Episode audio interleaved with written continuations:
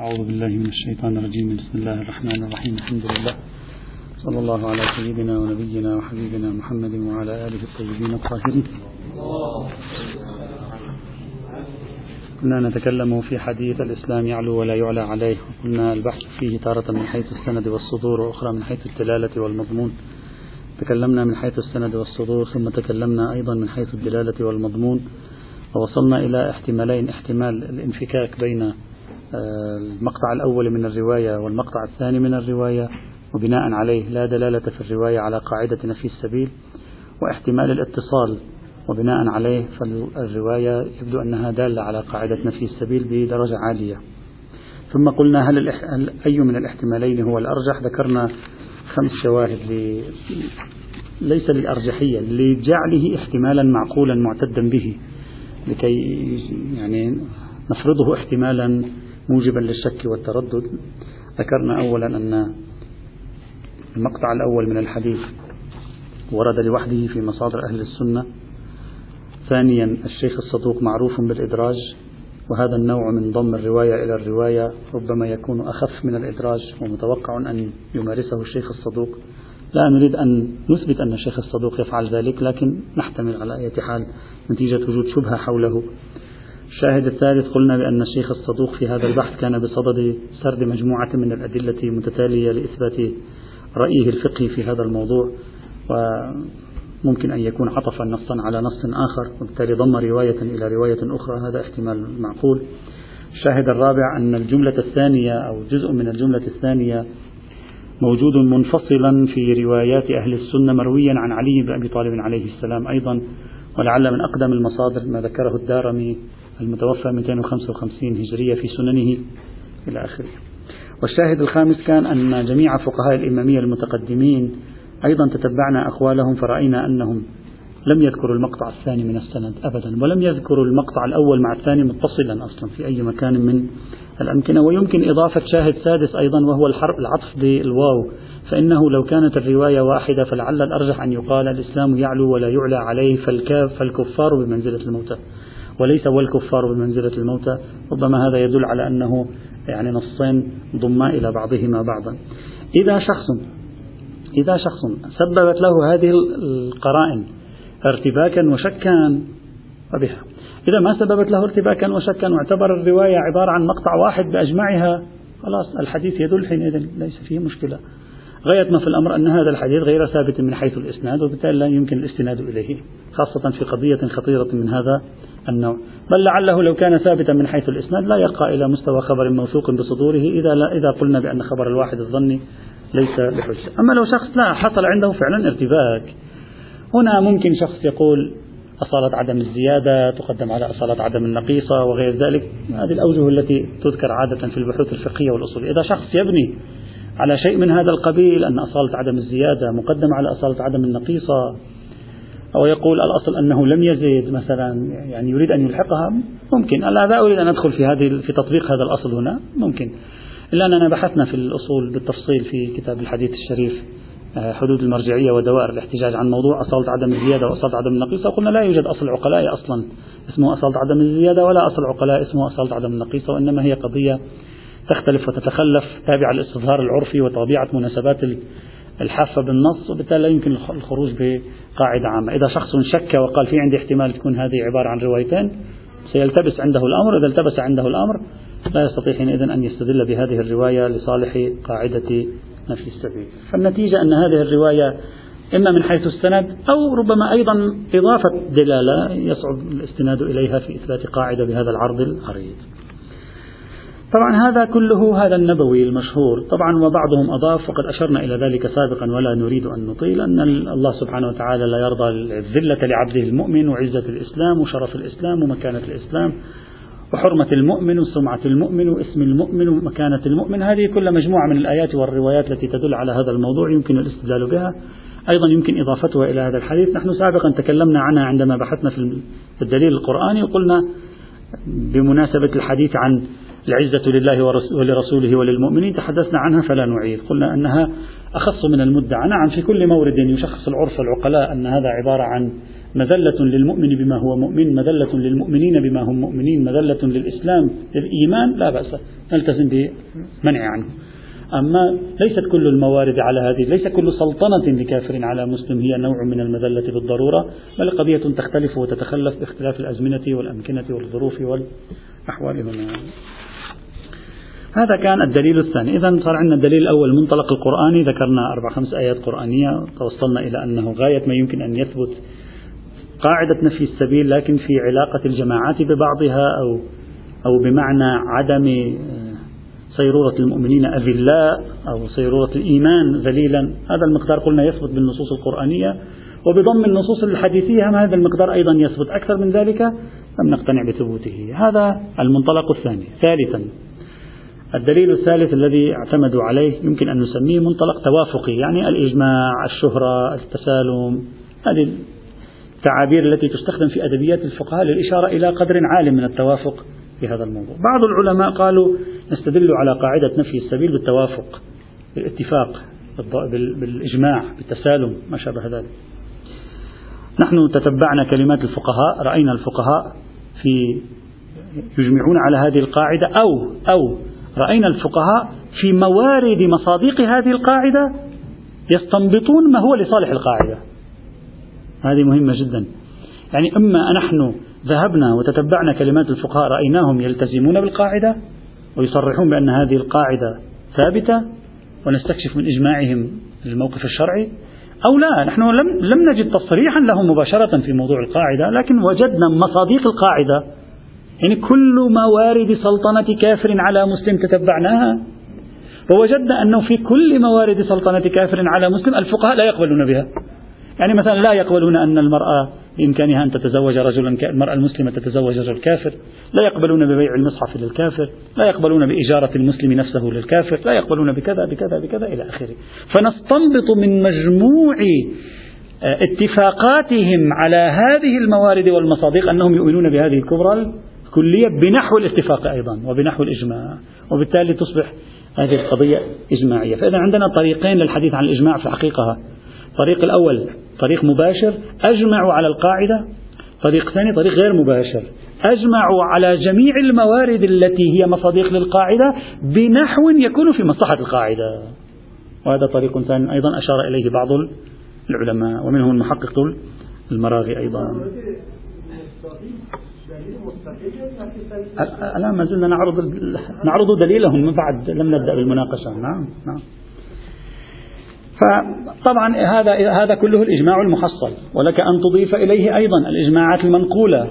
أيضا تستطيع أن تنفعنا في هذا المجال. والشهرة العظيمة البالغة حد الضرورة هذه تعابيرهم في هذا الباب لا أذكر تعابير من عندي. والشهرة العظيمة البالغة حد الضرورة بعد كل هذه تضعها مع بعضها تحصل لك قناعة راسخة قوية بثبوت قاعدة نفي السبيل. إذا إجماع شهرة توافق تسالم ضرورة ما شئت فعبر إلا أن هذا الإجماع المحصل فضلا عن المنقول فضلا عن الشهرة يمكن مناقشته من أكثر من جهة. أولا هذا الإجماع غير محرز صغرويا يعني غير محرز تاريخيا تتبعيا. وذلك إن قصدت إجماعهم على أصل القاعدة بالمباشرة فحتما لا يوجد إجماع. يعني ما مقصود لا يوجد إجماع؟ لأنهم لم يبحثوها. هذه القاعدة بحثها المتأخرون. لا تكاد تجد قاعدة مبحوثة عند المتقدمين في القرون الستة الهجرية الأولى بهذا العنوان بحيث أجمعوا على القاعدة بمعناها الذي نبحث عنه هنا. لا يكاد يوجد بحث عندهم. إذا يوجد إشارات فقط عند واحد أو اثنين أو ثلاثة لا يرقى إلى مستوى شهرة فضلا أن نتكلم عن إجماع فضلا عن تسالم وضرورة. إذا إن قصد الإجماع المباشر فهذا من الصعب جدا إحرازه جدا. وإن قصد غير المباشر وهو الأهم هنا وهو الأهم هنا الذي يمكن يعني المراهنة عليه. إن قصد الإجماع غير المباشر فأيضا غير صحيح. يعني من الصعب أن نستنبط من مواقفهم في الموارد التطبيقية وجود اتفاق عندهم على أصل القاعدة. وذلك لا يوجد إجماع لديهم في الموارد التطبيقية. يعني حتى الموارد التطبيقية هم وقع خلاف فيها. يعني بعض الموارد التطبيقية إجماعية مثل زواج المسلمة من غير المسلم. بعض الموارد التطبيقية ليست إجماعية. إجارة المسلم نفسه لغير المسلم. هذا ليست إجماعية. يعني أنت لو نزلنا إلى مرحلة التطبيقات التطبيقات بعضها إجماعي بعضها غير إجماعي. فكيف تريد أن تستنبط إجماعا على القاعدة من تطبيقات بعضها إجماعي وبعضها غير إجماعي؟ وهذا صعب. النتيجة تصبح أكبر من المقدمات. وهذا عسير. بل بل حتى المواضع التي انعقد فيها إجماع سلمنا أنهم انعقد إجماعهم على هذه المواضع أنهم لا يجوز فيها تسلط الكافر على المسلم. كيف عرفنا أن نكتة اتفاقهم على عدم جواز تسلط الكافر على مسلم في على المسلم في الإجارة أو في النكاح أو في بيع المصحف أو غيره، كيف عرفنا أن النكتة هي عبارة عن قاعدة في السبيل؟ ما هم لم يشرحوا لنا نكتتهم هذه حتى نعرف أنهم اعتمدوا عليها. بل الأرجح والظاهر من بحوثهم أن الأدلة متفرقة يعني مرة في بحث زواج المرأة المسلمة نفسها من الكافر عندهم أدلة مستقلة في الكتاب في السنة. في بحث بيع المصحف عندهم أيضا أدلة أخرى مستقلة. يلزم إهانة المصحف يلزم عناوين مستقلة أخرى. في بحث إجارة الإنسان المسلم نفسه للكافر هم أيضا عندهم كلام. فإذا حتى لو قلنا بأنهم اتفقوا على منع التسلط في جميع الموارد التطبيقية دليلهم على هذه الموارد ليس هو قاعدة نفي السبيل أو لا يحرز. أنه قاعدة في السبيل. لماذا؟ لوجود أدلة متعددة في مختلف هذه الموارد التطبيقية غير قاعدة نفي السبيل. فكيف نحرز أن اتفاقهم على التطبيقات؟ يساوي اتفاقهم على القاعدة. تاريخيا صعب أن نتوصل إلى إثبات شيء من هذا القبيل. مثلا بحث زواج المرأة المسلمة نفسها من الكافر عليه أدلة مستقلة. بحث عدم تساوي المسلم والكافر في القصاص. لهم روايات خاصة. عدم تساوي الإرث بين المسلم والكافر لهم روايات أيضا خاصة. لا يقاد مسلم بكافر لهم روايات أيضا وأدلة خاصة في هذا الإطار. فكلها لها أدلتها الخاصة فلا أستطيع أن أستنبط من كل واحدة منها أنها كاشفة عن اتفاقهم على هذه القاعدة. وعليه لا يحرز وجود إجماع في هذا المضمار. صعب جدا لا بالصيغة الأولى ولا بالصيغة الثانية. نعم يمكن أن ندعي وجود إجماع عندهم على الدائرة الأضيق لقاعدة نفي السبيل وهي دائرة التي قلنا هي عبارة عن دائرة عزة المسلمين أي العلاقات بين الجماعات. أن المسلمين لا يجوز أن يمكنوا الكافرين من بلادهم وديارهم لا يجوز أن يمكنوا الكافرين من نفوسهم وأرواحهم وأعراضهم لا يجوز لهم أن يمكنوا الكافرين من دينهم. هذا مقدار متفق عليه واضح وعليه أدلة عديدة ليس فقط هذه القاعدة. بإمكاننا أن ندعي الاتفاق على هذا المقدار من القاعدة. ما هو خارج ذلك؟ غير دقيقين إذا صغرويا صعب. هذا أولا. ثانيا سلمنا.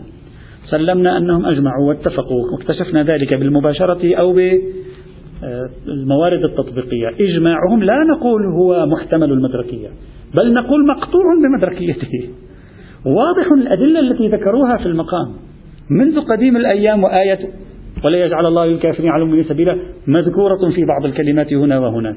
منذ النصوص القديمة أيضا حديث الإسلام يعلو ولا يعلى عليه. مذكور واستدلوا به بعدم تسلط الكافر على المسلم ولو في بعض المواد.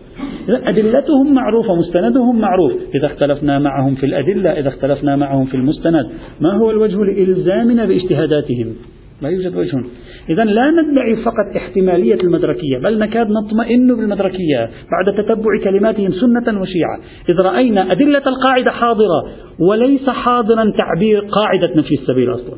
أصلا لا أصلا عندما تريد أن تكتشف قاعدة نفي السبيل في كلمات المتقدمين عليك أن تبحث عن أدلتها. تسوي سيرش للأدلة. تكتشف أنهم يلتزمون بها وهذا معناه أن الأدلة هي الحاضرة أكثر من حضور القاعدة وهذا كاشف جلي عن أن الإجماع هنا مدركي وبالتالي لا حجية له آه، إلى أي مرحلة وصل. وعليه الاستدلال بالإجماع وما شابه الإجماع من الشهرة وغيرها يبدو صعبا. طبعا الإجماع المنقول هم أيضا حاله صار واضحا. رابعا أو الدليل الرابع والأخير المنطلق الرابع والأخير المنطلق العقلي والاعتباري. نحن هذا المنطلق أيضا تحدثنا عنه سابقا في سياق الحديث عن الدليل القرآني. فقط أشير إليه إشارة والمناقشة تقدمت ولا ولا نطيل هنا. استدل بعض العلماء هنا بالعقل. بعضهم عبر بالاعتبار بعضهم عبر مناسبة الحكم والموضوع. تعابير متعددة. بعضهم عبر تنقيح المناط. بعضهم عبر مثلا تعميم أنه بالتحقيق نعمم مثلا وما شابه ذلك من هذه التعابير. قالوا مثلا من الدليل الدال على حرمة هيمنة الكافرين على المسلمين على بلاد المسلمين. ننقح المناط ونستفيد قاعدة نفي السبيل تنقيح المناط مثلا. استدلوا بهذه الوجوه هنا. المحقق المراغي لعله أفضل من بين هذا الوجه في هذا السياق. قال رابعها هذا الوجه يعني هذه الصيغة التي سأذكرها الآن من أفضل الصيغ لتقريب هذا الوجه الاعتباري. قال ما دل من الأدلة الخاصة في بعض الموارد كباب النكاح. ماذا يريد أن يستفيد هنا يريد أن يقول دلت الأدلة الخاصة. لا على قاعدة نفي السبيل. قاعدة نفي السبيل لم تثبت أدلتها مثلا. أصلا الآية القرآنية الحديث الإسلامي يعلو ولا يعلى عليه كله لم يثبت. لكن ما الذي ثبت؟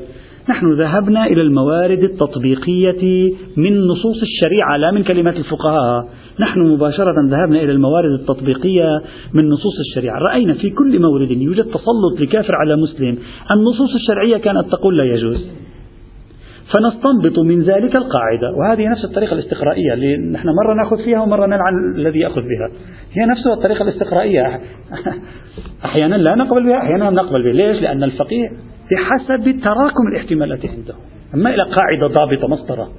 هنا المحقق المراغي قال أنا تراكمت عندي الاحتمالات وجدت الشريعة في باب العلاقات الزوجية تقول المرأة المسلمة لا تكون تحت سلطان رجل كافر.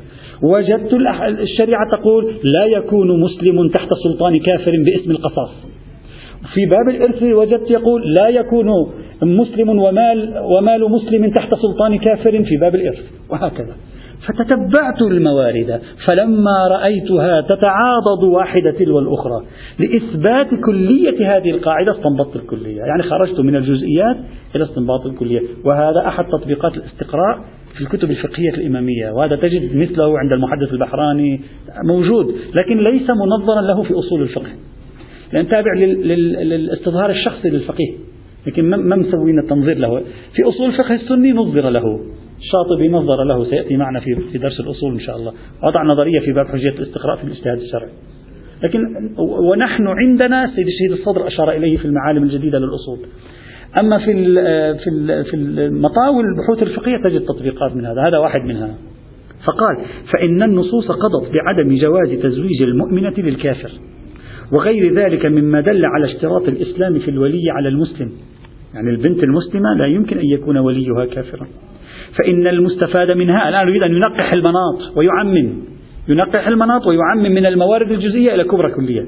فإن المستفاد منها أن العلة في ذلك كله عدم رضا الشارع بتسلط الكافر على المسلم. أخذ العلة عمم. فيتسرى إلى سائر المقامات بتنقيح المناط إلى آخر أو بالعلة المنصوصة إلى آخره إلى آخر كلامه. إذا هذا تقريب اعتباري لإثبات هذا الموضوع. نحن سابقا قلنا دليل شرافة الإسلام عزة الإسلام عزة المؤمن عزة الإيمان. كل هذه التعبير لا تدل على القاعدة بمفهومها الكلي. هذا تقدم معنا وشرحناه فلا نعيد. لا نحتاج. أما دليل المحقق المراغي فيما يتعلق باستنباطه القائم على تنقيح على الاستقراء وتنقيح المناط من الموارد المتعددة. هل هذا فعلا كاف أو ليس بكاف؟ هل أستطيع بدرس قاطع أن أقول نكتة الأمر فقط وفقط في هذه الموارد طبعا هي الموارد ليست كثيرة أربع خمس موارد ست موارد تقريبا. هي عبارة عن كلية عدم تسلط كافر على مسلم في جميع المجالات فأقوم بالتعميم أو لا. المحقق المراغي ربط بين الموارد وبين القاعدة. ولكن هذا الربط طرفين اثنيني الطرف. الآن سأذكر فكرتي آه، آه، تأملوا فيها جيدا. إذا أنا قلت هذه الموارد بتنقيح المناط بالاستقراء تكشف عن كلية قاعدة نفي السبيل. يعني أنا عمليا ماذا فعلت؟ ربطت بين الموارد التطبيقية وبين قاعدة نفي السبيل.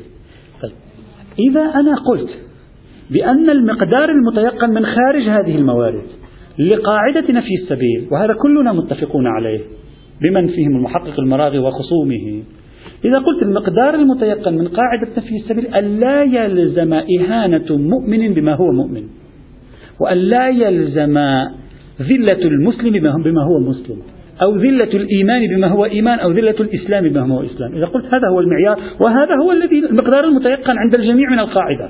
هذا لا نقاش فيه. هنا سيأتي في ذهننا طريقتان. الطريقة الأولى وهي طريقة المحق المراغي المصاديق هذه تثبت عدم جواز تسلط الكافر على المؤمن في هذه الموارد. بالاستقراء وتنقيح المناط تثبت كلية عدم تسلط الكافر على المؤمن في جميع الموارد. طب ما أنا في طريقة ثانية أيضا محتملة. أن تكون القاعدة أن تأمل فقط خذ نفس شوي. أن تكون القاعدة هي قاعدة نفي السبيل بالمعنى الذي نحن فسرناه. اللي هو المتفق عليه القدر المتيقن عند جميع المسلمين. وتكون هذه التطبيقات تطبيقات لتلك القاعدة في ذلك الزمان. يعني الإمام في الحقيقة أو النبي في الحقيقة أو حتى التشريع القرآني في الحقيقة ماذا فعل؟ في قاعدة كبروية عامة تمثل أصل أن لا يكون الإيمان كجماعة أو كحالة أو كفرد بما هو مؤمنة بما هو مؤمن في موضع ذلة ومهانة. إجا الإمام عليه السلام في ذلك الزمان زواج المرأة المسلمة من ال... إذا قلنا بأن نكتته هي عبارة عن قاعدة نفي سبيلها لا أريد أن أقول لعل النكتة ليست قاعدة نفي السبيل لعل الخصوصية في باب الزواج. من أين عرفت أن النكتة قاعدة نفي السبيل لعله. نريد أن نتخطى هذه الإشكالية. سلمنا النكتة قاعدة نفي السبيل لعل الإمام إجا قاعدة نفي السبيل التي في ذهنه هي عبارة عن القاعدة بالمعنى الأخص طبقها في زمانه وفي زمانه بل إلى اليوم في بعض ال... في كثير من الأعراف زواج مسلمة من كافر يجعل المسلمة تحت سلطان رجل كافر. تحت سلطان بأي معنى؟ يعني هذا موجب لمهانة المسلمة هذا موجب عرفنا عرفا نتكلم. فالإمام طبق القاعدة على المورد وقال لا يجوز لمسلمة أن تتزوج من كافر. أو طبق القاعدة على المورد وقال في باب الإرث كذا وكذا. أو طبق القاعدة على المورد فقال في باب القصاص كذا وكذا. إذا أنا عندي احتمالين. إما أن أقول هذه المرويات يا محققنا المراغي هذه المرويات خاصة بموردها ولعل هناك خصوصيات في باب العلاقات الزوجية في جعلت النهي عن التسلط خاصا هنا وبالتالي لا أستطيع أن أكتشف المناط لا أستطيع أن أعمم بالاستقراء خاصة والموارد قليلة أربع خمس موارد هي فقط. وبالتالي يبطل استدلالك. أو لا أسلم بأن النكتة التحريم في هذه الموارد هو نفس قاعدة نفي السبيل. لكن عندما أقول نكتة هي قاعدة نفي السبيل فهذا طرفين ممكن تكون هذه الموارد مطلقة فتكون قاعدة نفي السبيل مطلقة. وممكن تكون قاعدة نفي السبيل مقيدة وهذه الموارد في الحقيقة تطبيق لقاعدة نفي السبيل المقيدة في ذلك الزمان. وعندي احتمالين صار الآن احتمالين فرضيين بعدني بالافتراض ما رجعت. احتمالين فرضيين الترجيح الذي هو لصالح المحقق المراغي ما هو التمسك بإطلاق عدم التسلط في الروايات الخاصة. يقول إطلاق عدم التسلط في الروايات الخاصة يكشف عن إطلاق نفي السلطنة في قاعدة نفي السبيل. لكن من يبني من يبني على أن القرائن الحالية السياقية أو القرائن التاريخية توجب الإجمال. إذا وقعت محلا للاحتمال ويأخذ فيها بالقدر المتيقن لا يستطيع أن يستنتج ما يدعيه المحقق المراغي. لماذا؟ لأنني بمجرد أن أقول ثبت عندي بالدليل قاعدة نفي السبيل بالمعنى الأخص ثبت عندي بالدليل هذه الموارد الخاصة في في التطبيقات المعينة وثبت عندي بالدليل أن هذه الموارد على صلة بقاعدة نفي السبيل ينفتح عندي احتمالان احتمال احتمالا. احتمال كلية توسعة القاعدة لأن ثبتت عندي بشكل خاص توسعة القاعدة تمسكا بالإطلاق ويحتمل عندي تضييق هذه تمسكا بتقيد القاعدة في الأصل. وحيث إنني متردد فإذا بنيت على احتمالية التاريخية في هذه التطبيقات فيجب علي أن أخذ بالقدر المتيقن وتكون هذه التطبيقات حينئذ تاريخية. وبالتالي كل هذه الموارد التي ورد فيها النصوص إذا الزمان والمكان والظرف والحال مصداق لقاعدة نفي السبيل بالمعنى الأخص نلتزم بها. وإلا لا نلتزم بها أصلا. بناء على هذا المبنى.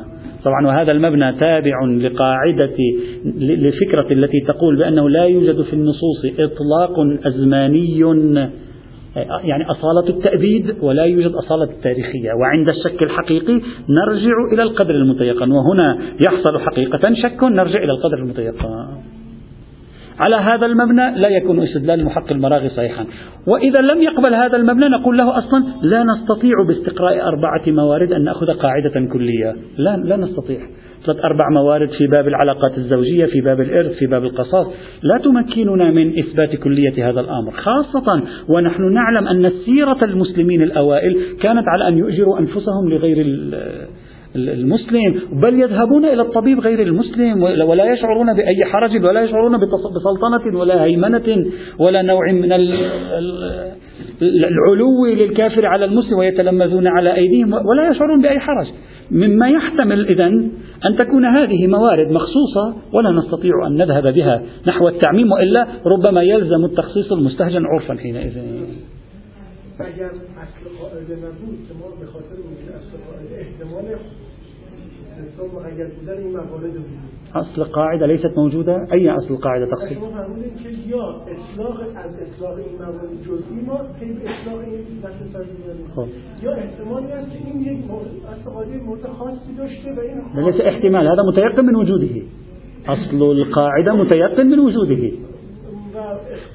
حالت مقید بودنش داره که به این موارد. و به خاطر همین احتمال و اصالت تاریخی بودن بله. اگه اصل این قاعده نبود این دو تا احتمال در مورد موارد اصل این قاعده. اصل قاعده به صورت خاص اصلا نبود. لا لا يوجد اي احتمال. لا نحتمل اذا لا توجد عندنا قاعدة. لا أنا لذلك إذا لاحظتم عبرت بكلمة الشك الحقيقي. لم أعبر بإحتمال. في كتاب حجية السنة أنا بحثت في أصالة التاريخية تحدثنا التفصيل عنها. قلنا في عندنا حالتين. مرة أنا كما كبعض المثقفين اليوم بيجي نص يقول آه لعله هذا في ذلك الزمن. بعضهم هكذا على مزاج هذا خاص بذلك الزمن. هي هكذا. محض الاحتمال لا يوجب هدم الإطلاقات وذكرت الدليل على ذلك لماذا هنا؟ أما إذا لا أنا وقعت أمام معطيات حقيقة عندي احتمال حقيقي. يعني فعلا أنا دائر أمري بين احتمالين. يعني بحيث فعلا أنا متردد في البين. ولدي شواهد. من الذي أعطاني هذه الشواهد؟ هو نفسه المحقق المراغي عندما ربط هذه النصوص بالقاعدة فرض علي أن أقع أمام احتمال حقيقي هنا. إذا كان الأمر كذلك؟ لا لا نقول بأصالة التأبيد حين إطلاق الأزماني بل نقول نأخذ بالقدر المتيقن. إذا ثبت هذا الكلام هناك يأتي هذا الإشكال على المحقق المراغي إذا لم يثبت ذلك الكلام هناك لا معنى لهذا الإشكال. حين فقط يبقى الإشكال الأول أن الموارد محدودة واحتمال الخصوصية فيها وارد ونجزم بكثير من الموارد التي خصصت هذه القاعدة أو خرجت عنها وبالتالي لا نستطيع أن نطمئن بالانتقال من الجزء إلى الكلي يكون فقط هذا هو الجواب. لا أكثر ولا أقل إذا وعليه فالدليل الأول القرآني بآياته الدليل الروائي بنصوصه القليلة يعني. الدليل التوافق أو الإجماع دليل العقل والاعتبار كلها أدلة غاية ما يمكنها أن تثبت قاعدة نفي السبيل بالمعنى الخاص لا بالمعنى العام. والمعنى الخاص كما قلنا هو ما يؤدي عرفا وعقلائيا إلى عدم حصول ذلة للمؤمنين أو للمسلمين أو للإيمان أو الإسلام بما هم مؤمنين ومسلمين. القيد سوف نشرحه بعد قليل. بما هم مؤمنين ومسلمين لا بما هو هو إنسانها بما هم مؤمن بما, بما يعني أن المذلة لاحقة لهم بوصف أنهم مؤمنين والمذلة لاحقة لهم بوصفهم أنهم مسلمين. أو أن المذلة وعدم العزة لاحقة, لاحقة لنفس الإسلام آه، ولنفس الإيمان آه، في مثل هذه الحال. وعليه يمكن تعميم هذه القاعدة للعلاقات الدولية تعميم هذه القاعدة للعلاقات بين الجماعات والمجتمعات. يمكن تعميم هذه القاعدة للموارد المتصلة بفقه الجهاد هذا كله نقبل به لا يوجد نقاش فيه. أما تعميم القاعدة لمطلق الموارد فقط لأن المتسلط كافر ولأن المتسلط عليه مسلم فهذا لا, لا يثبت. يعني بعبارة أخرى إذا أراد شخص أن يكون رئيس شركة وكنت أنت أجيرا عنده ننظر. إذا كانت بحسب العرف والزمان والمكان والظرف والحال موجب ذلك إهانة الإسلام والمسلمين موجب إهانة الإيمان والمؤمنين. نقول هذا لا يجوز. إذا ثبت هذا. أما إذا كان هذا الأمر لا لا يفيد أي إهانة على الإطلاق بحسب الأعراف كما هي أعرافنا اليوم. إجارة المسلم نفسه لغير مسلم لا تجيب إهانة. لا أحد يشعر فيها إلا يكون في حالة خاصة. لا يوجب إهانة فإذا لا يكون هذا الدليل شاملا. فلا يوجد عندنا قاعدة كلية بالمعنى الذي قالوه وفاقا ل يعني جماعة معتد بها من المتأخرين في هذا. ليش أقول المؤمن بما هو مؤمن شيخنا؟ لأنه إذا كان لا يجوز لا يجوز أن يكون المؤمن ذليلا والإيمان ذليلا والمؤمنون أذلاء والمسلمون أذلاء إذا كانت القضية بدون الوصف المشعر بالعلية لكان معنى ذلك أنك عندما تحاكم مؤمنين في المجتمع الإسلامي تحاكم المؤمنين تعاقبهم تقيم عليهم القصاص تقيم عليهم الحدود ترفع شكاوى ضدهم إلى المحكمة تذهب إلى القاضي لأجل أن تحاكمهم تزجهم في السجون يلزم أن يكون هذا حرام لأن هذا يوجب إهانة المؤمن بما إهانة المؤمن. لكن هذا ليس بحرام خارج تخصصا لأن هذا لا يسمى إهانة المؤمن بما هو مؤمن ولا إهانة المسلم بما هو مسلم ولا هو إهانة للإسلام والإيمان أصلا. إذا فيجب أن أفرق بين إهانة ذات الشخص ولو كان هو مؤمنا وبين إهانة الشخص بما هو مؤمن. غاية ما تدل عليه النصوص الدالة على عزة المؤمن وكرامة المؤمن وكرامة الإسلام وعزة الإسلام وما شابه ذلك الأخذ بعين الاعتبار للصفة. يعني الصفة مأخوذة بعين الاعتبار وأنت تقوم بعملية التطبيق والتنزيه. أما إذا الصفة غير مأخوذة بعين الاعتبار يلزم من ذلك يكون هذا يخصص الأكثر المستهجن عرفا. لأنك في هذه الحال تهين هذا الشخص وهذا ونوع من التسلط على هذا الشخص هذا التسلط على هذا الشخص أو إهانة هذا الشخص وليس حراما بما, بما هو في ذاته. فإذا يلزم أن نقول تلك الأدلة أقصى ما تدل عليه الأخذ بعين الاعتبار وصف الإيمان وصف الإسلام. أما غير ذلك فلا يوجد دليل في هذا الإطار. هذه إلى الآن نتيجة البحث في الأدلة. عنوان إضافي توابع القاعدة. في عندنا نقطتين ثلاثة هي توابع للقاعدة لا بأس بها أن نشير إليها. التابع الأول أو الملحق الأول لهذه القاعدة من هو الذي يعين بناء على ما توصلنا إليه من المفهوم الخاص للقاعدة اللي هو متفق عليه بين الجميع. من هو الذي يعين أن هذه الحالة يصدق فيها تسلط الكافر على المسلم؟ أو يصدق فيها تسلط الكافر على المؤمن؟ اترك الكلام الذي نحن نقوله اترك المبنى الخاص مطلقا. من الذي يعين أن هذه الحالة مصداق للتسلط؟ حتى أطبق حرمة مطلق التسلط على هذه الحالة أو أطبق التسلط بالمعنى الأخص على هذه الحالة. من المعين؟ يعني أنت بتعين أنت بتقول أنا والله أنا مثلا عادة الفقهاء في كتبهم هم الذين يعينون هكذا لاحظناهم صحيح؟ الفقهاء هم الذين يعينون يشخصون أعطاء الكافر المصحف. هل يوجب مذلة وإهانة؟ هم, هم يقومون بذلك. الآن هم الذين يقومون بذلك وتشخيصهم حجة؟ أو الذي يقوم بذلك المكلف أو العرف أو الحاكم. من الذي يشخص في هذه الحال أن هذه الحالة مصداق لمذلة المؤمنين وخنوعهم وخضوعهم وإهانة الإسلام والمسلمين؟ أو من الذي يشخص أن هذه الحالة نحو من تسلط الكافر على المسلم؟ من؟ هنا يجب أن نفصل.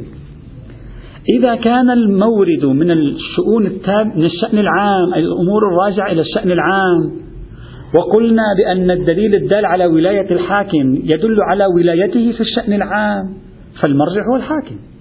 يعني مثلا فيما يرتبط بالاتفاقيات السياسية والاقتصادية بين الدول المرجع هو الحاكم. لا زيد ولا عمرو لا أنا ولا أنت. لماذا؟ لأنه ما دام دليل الولاية الذي يجعل للسلطة يجعل لها في دائرة الشأن العام وهذه الدائرة هي من دائرة الشأن العام. فالذي يشخص تفاصيل هذه الدائرة هو من يملك الولاية الشرعية. لا سواء كان فردا سواء كان جهة على أي نظرية في الفقه السياسي.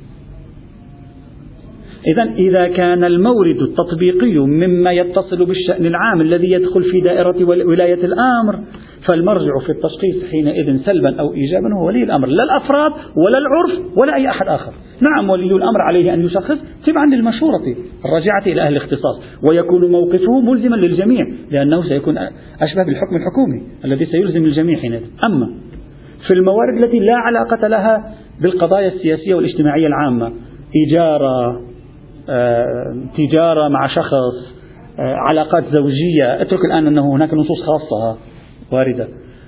هذه التفاصيل الجزئية بيع مصحف تسليمه مصحف. هذه التفاصيل التي تعرض لها عشرات الموارد أشرنا إليها في البداية. هذه بما أنها لا تتصل بالشأن العام ولم يتصدى الحاكم لها بخصوصية إضافية معينة هنا المرجع هو المكلف. لا يوجد لا يوجد دليل يلزم المكلف بتشخيص أحد. لا الحاكم ملزم أنا بتشخيصه لأن هذا ليس ضمن دائرة ولايته. والمفروض أنه لم يعمل دائرة ولايته هنا لأنها خارج عن دائرة ولايته. ولا حتى الفقيه تشخيصه حجة. يعني الفقيه لما يأتي يزاحم نفسه في البحوث الفقهية ويقول العبد المسلم إذا كان تحت تحت كافر هذا مصداق للتسلط ويبدأ يشخص ويقول نعم لأن هذا يلزم منه أنه يتصرف فيه في كذا. هذا تشخيص موضوع. تشخيص مصداق حتى نميز بين الموضوع والمصداق تشخيص الموضوع كلية الموضوع من شؤون الفقيه موضوع الحكم. كلية موضوع الحكم من شؤون الفقيه. هذا تشخيص مصداق مصداق نفيس مصداق كلمة السبيل. هل كلمة السبيل مصداقها هنا أو لا؟ الحاكم له الفقيه له نظريا أن يشرح لنا معنى السبيل. يقول السبيل المنفي نحو تسلط يستبطن كذا وكذا وكذا يعرفه لنا. يقول هذا أنا اجتهدت فيه نقول له شكرا نأخذ اجتهاده والمكلف عليه أن يشخص. ويختلف التشخيص باختلاف الأعراف ويختلف التشخيص باختلاف الأزمنة والأمكنة.